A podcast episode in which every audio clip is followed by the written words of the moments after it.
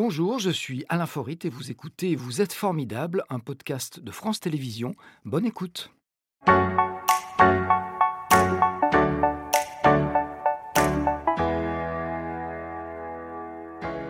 Alors Marie-Pierre Porchy, vous avez été juge pour enfants et juge d'instruction pendant, j'ose pas le dire, près de 36 ans. Euh, vice-présidente du tribunal de grande instance de Lyon, juge des libertés et de la détention, substitut du procureur de la République. Vous êtes aujourd'hui à la retraite, retraite bien méritée, mais ça ne nous empêche pas d'écrire des livres. Alors celui-là, vous l'avez écrit avant votre retraite, s'appelle Les silences de la loi, une magistrate face à l'inceste. Alors on va bien sûr évoquer ce thème euh, qui vous tient à cœur, mais avant tout, on va s'intéresser à ce métier qui est assez mal connu, euh, qui est celui de magistrat et à la voie qu'il faut emprunter pour l'exercer. Et moi, je voudrais savoir à quel âge, si ce n'est pas indiscret, vous avez eu envie de devenir juge? Est-ce que c'est euh, est-ce que c'est étant tout enfant Est-ce qu'il y a un événement qui vous a d'injustice particulière que vous avez dit moi je vais rétablir la justice? Ça pourrait. Oui, ça pourrait. Euh, sans doute beaucoup de magistrats ont eu euh, cette peut-être révélation, cette révélation très tôt. Moi, pas du tout. J'ai commencé des études de droit. Je savais absolument pas ce que je voulais faire. Et euh, c'est au cours de mes, de mes études que j'ai préparé différents concours et j'ai réussi le concours de la magistrature. Et je me dis que j'ai vraiment eu beaucoup de chance parce que c'est un métier magnifique. C'est pas un peu par défaut finalement Parce que vous avez réussi ce concours-là? Non. Il y, avait quand même. Euh, je, faisait partie des. J'ai passé le concours de, pour être avocate et je l'ai raté. Donc voilà.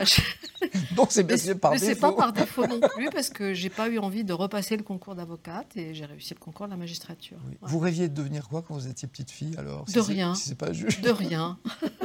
la porte était ouverte. Oui, voilà, c'est ça. vos, vos, parents ont pensé quoi quand vous avez dit... Oui, j'étais euh, content. J'étais très contente. Il y a une fierté Oui, je pense. Oui, oui, tout à fait. Enfin, je ne leur ai pas posé la question, mais il me semble qu'ils étaient très contents. Alors, en quelques mots, alors quand je dis quelques mots, euh, votre parcours pour y parvenir c'est un long parcours, c'est beaucoup d'études Non, pas spécialement. Euh, j'ai fait des études de droit après ma terminale.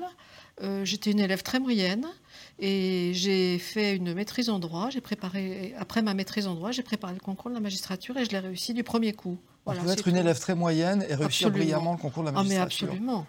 Est-ce qu'il y a un parcours tout tracé pour devenir magistrat ou est-ce qu'il y a plusieurs possibilités? Oui, il y a plusieurs possibilités et aujourd'hui, le ministère de la Justice multiplie les portes d'ouverture dans la magistrature parce qu'on estime que euh, le fait d'avoir exercé un autre métier peut effectivement euh, présenter un certain intérêt pour, pour ce métier qui est quand même très particulier. Plus l'expérience est riche. Dans d'autres, dans d'autres pays, comme par exemple en Grande-Bretagne, il faut avoir été avocat avant d'être magistrat. Ah oui, c'est une bonne chose ça C'est une très bonne chose, je pense, d'avoir fait un autre métier avant. C'est un métier où on fait du droit, mais c'est un métier aussi où on est pétri de tout ce qui est humain et, je crois que c'est une très bonne chose d'avoir exercé d'autres fonctions. Est-ce qu'il y a des débouchés aujourd'hui? Est-ce qu'un jeune garçon, une jeune fille, euh, que votre exemple, euh, auquel votre exemple donnerait envie de, bah, de suivre votre parcours, aurait des chances d'y arriver ou pas? Alors il faut beaucoup travailler, ça c'est sûr. C'est un concours difficile, mais c'est un métier magnifique. Mais est-ce qu'il y a de la place? Écoutez, oui, pour ceux qui travaillent beaucoup. est-ce qu'il alors on appelle, je sais qu'on n'appelle pas ça un numerus clausus, mais est-ce qu'il y a un certain nombre de postes qui sont ouverts oui, voilà, chaque année? C'est ça. Euh, chaque année, il y a un certain nombre de postes qui sont offerts et on en prend à peu près 10% à peine. Ah oui, donc les places sont chères. Les places sont chères. Quelle qualité est-ce qu'il faut pour exercer ce métier? Alors, pour réussir le concours, il faut des qualités. Et pour être un bon magistrat, je pense qu'il en faut encore d'autres. Et, et, pas, les mêmes. Peut-être pas les mêmes, effectivement. Je pense qu'on peut, euh, on, peut avoir, euh, par exemple, de, très très bons résultats euh, en faculté, réussir brillamment le concours de la magistrature, et puis ensuite, bon, faire une carrière intéressante, mais où on n'est pas forcément un excellent magistrat à ses propres yeux, et inversement. C'est quoi un excellent magistrat? Alors, écoutez, c'est une très bonne question. Euh, moi, je me suis beaucoup, beaucoup posé la question et je me la pose d'autant plus euh, que maintenant je suis à la retraite et que j'ai peut-être un regard un peu différent. Vous avez trouvé la réponse? Oui, je pense quand même qu'un euh, magistrat, c'est quelqu'un qui est dans la société. Et à l'heure actuelle, où je, moi, je m'inquiète beaucoup de cette espèce de divorce qu'il existe entre les citoyens et leur justice. Je trouve que ça, c'est un vrai problème qui m'inquiète énormément et, je pense que le magistrat doit vraiment réfléchir à son positionnement dans la société. Il est au sein de la société, que ce soit pour les divorces, que ce soit euh, pour des trafics de stupéfiants qu'il faut réprimer, que ce soit pour des fonctions de procureur de la République. Euh, le, magistrat est au, cœur même de la société et de ses difficultés. Et quand euh, la société a l'impression que qu'elle n'est plus en phase avec ses juges, je pense que c'est un problème. Oui, ça représente un, gros problème. Mais j'allais dire, il est il apparaît en dehors de la société, ne serait-ce que par le décorum. Quand on va dans un tribunal, mm. voilà, les juges sont plus haut placés, ils ont un, costume, une robe. Euh, il y, a toute cette apparence qui les met un peu en dehors du monde. Est-ce que ce n'est mm. pas une des raisons aussi qui font que, que qu'ils ne sont pas dans le monde?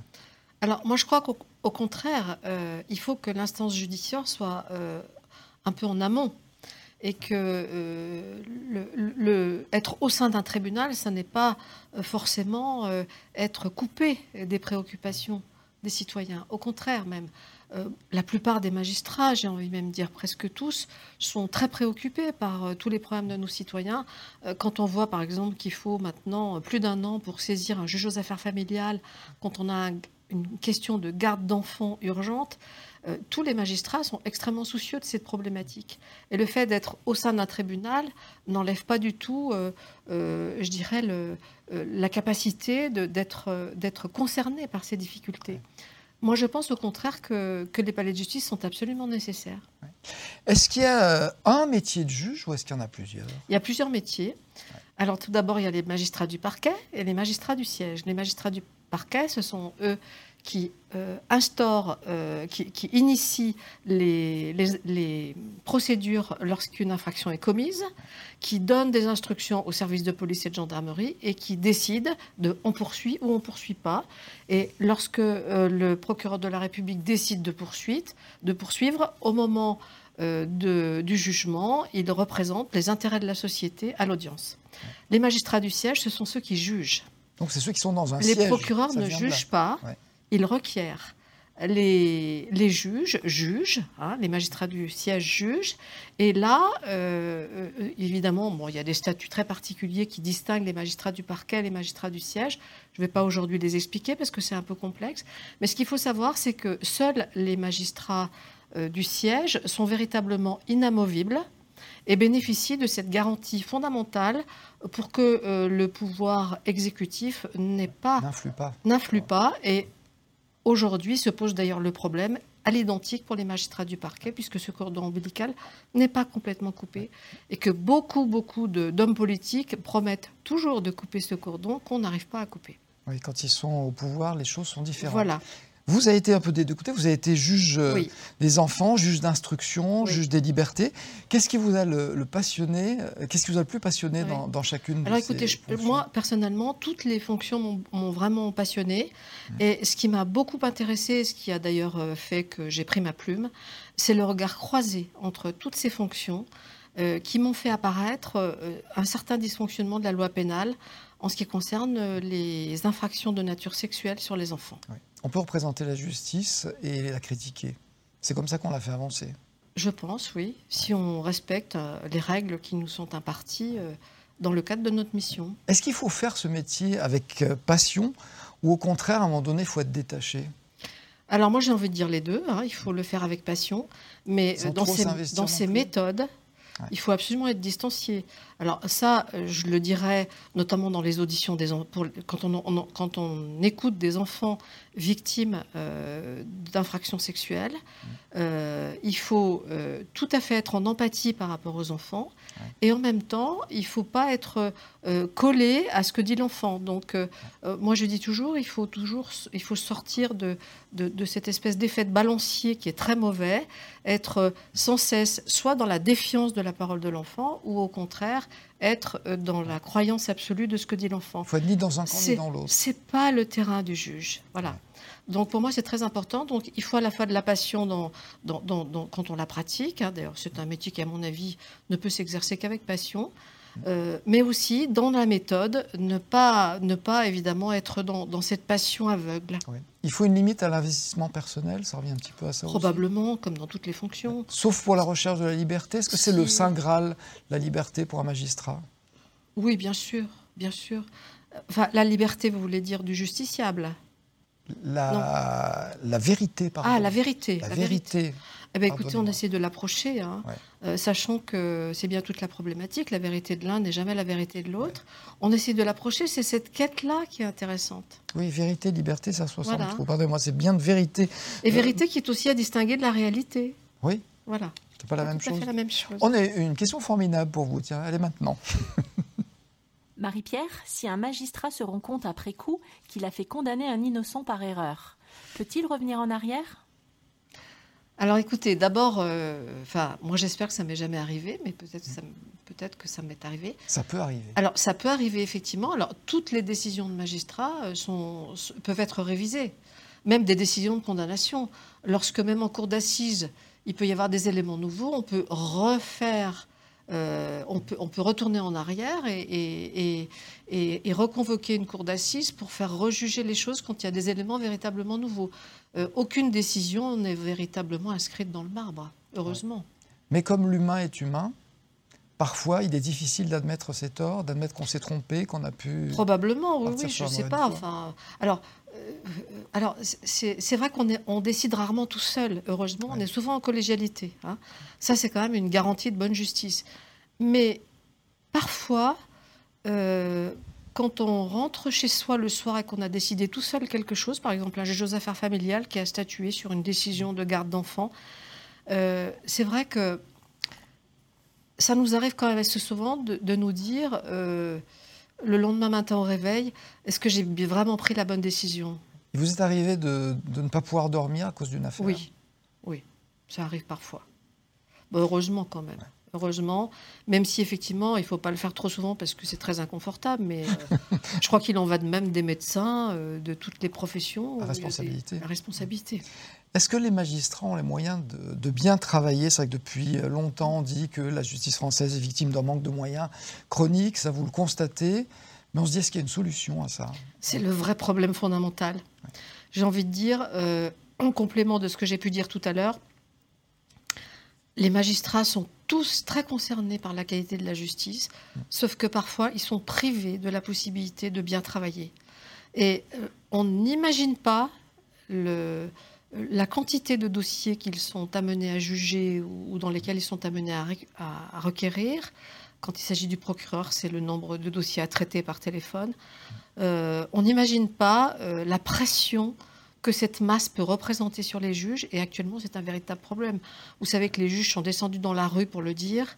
Et pour qu'on arrive à faire ça, alors même que les juges, normalement, n'ont pas le droit de manifester, il faut véritablement qu'on ait envie de crier cette absence ou ce manque d'effectifs qui, euh, j'espère, euh, en tout cas c'est une promesse de, du, gouvernement, du, du, président actuel, de, de nommer plus de juges, mais il y a un tel retard Hein.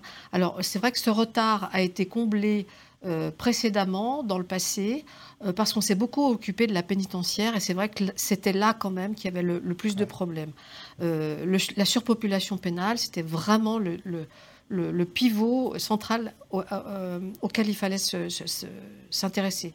Et maintenant, évidemment, c'est le nombre des juges très insuffisant, pratiquement deux fois moins qu'en Allemagne le nombre de greffiers. Enfin voilà, ça c'est le véritable problème de fond qui font que ça, ça nous empêche de dormir parfois. c'est une source de souffrance parce ah qu'on met l'humain au premier plan. C'est une, une, vraie souffrance au travail.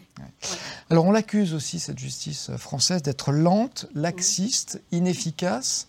Tout n'est pas vrai mais une partie Alors, lente, évidemment, lente, puisque trop de travail, et que quand il faut audiencer euh, des affaires, quelquefois, c'est un an, deux ans, trois ans après les faits. Euh, ça, ce ne sont pas les juges hein, qui sont responsables. Laxiste, je pense sûrement pas. Euh, quand on voit euh, la surpopulation pénale, on n'a jamais autant incarcéré. Jamais autant. Donc ça, c'est vraiment le procès le plus déloyal qu'on peut faire aux magistrats, de dire qu'ils sont, qu'ils sont laxistes. Et qu'est-ce que vous m'avez dit? Inefficace. Inefficace, moi je ne pense pas. Au contraire, on, a, on développe. Alors, peut-être même à tort, hein, on développe de plus en plus euh, des jugements types euh, qui fait que on motive de moins en moins nos décisions. Vous savez, moins, motiver une décision, c'est euh, diminuer la possibilité de compréhension de la décision. Et, ça, bon, on s'organise pour faire les choses le, plus vite possible. Mais ce n'est pas toujours possible. Tout à l'heure, vous avez édité ce, livre qui s'appelle Les sciences de la loi, une magistrate face euh, à l'inceste. C'était aux éditions Fayard. Il a connu une réédition. Euh, on apprend qu'un tiers des affaires, je crois, qui sont jugées au tribunal de grande instance de Lyon sont des agressions sexuelles sur mineurs. Dans certaines régions, le chiffre monte bien au-delà. Oui. C'est quelque chose qui, vous inspire quoi? Alors d'abord, c'est un chiffre un peu faux, parce que c'est lorsque j'ai euh, écrit ce premier livre, il y a 20 ans, hein, euh, où, j'étais très émue du dysfonctionnement de la loi pénale par rapport euh, aux enfants et, même aux, agresseurs. on était à un tiers des affaires encore d'assises. Maintenant, je pense qu'on est Ça a explosé? beaucoup plus, beaucoup plus. Et surtout, ce, ce, qui devrait peut-être nous interroger plus, c'est la quantité de dossiers qui sont classés sans suite actuellement parce que euh, euh, trop nombreuses et aussi parce que, mais ça c'est un problème de droit, euh, il y a une très grosse discussion, et c'est d'ailleurs le thème de mon prochain ouvrage, la distinction que l'on doit faire entre le consentement en matière de relations sexuelles et les éléments constitutifs d'infraction de violence, contrainte, menace, surprise, le consentement n'étant pas pris en compte par euh, le juge et ni par la loi. Alors la loi a évolué il y a très peu de temps. Voilà. Euh, c'est un point positif, c'est-à-dire qu'aujourd'hui, euh, les mineurs de moins de, je crois que c'est de 15 ans, qui ont des relations sexuelles avec un adulte ne peuvent pas être considérés comme consentants. Voilà, tout à fait. Alors ça, c'est important. Vous parlez de consentement, mais c'est pas ce que dit la loi, parce que la loi ne parle jamais de consentement.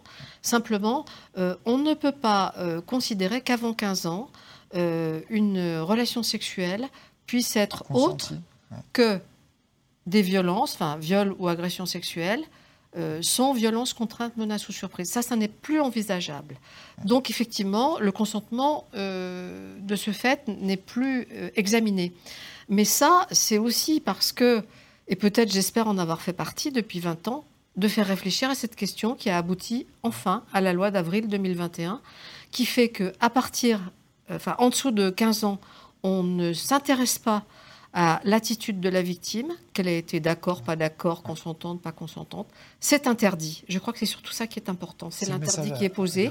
Et en matière incestueuse, euh, en dessous de 18 ans, ce qui peut d'ailleurs être contestable parce que toute sa vie, on est l'enfant de quelqu'un et on peut imaginer que l'inceste soit interdit toute la vie. Livre passionnant. C'est quoi euh, pour vous, Marie-Pierre Porcher, quelqu'un de formidable? Puisque c'est le titre de cette émission C'est une question piège.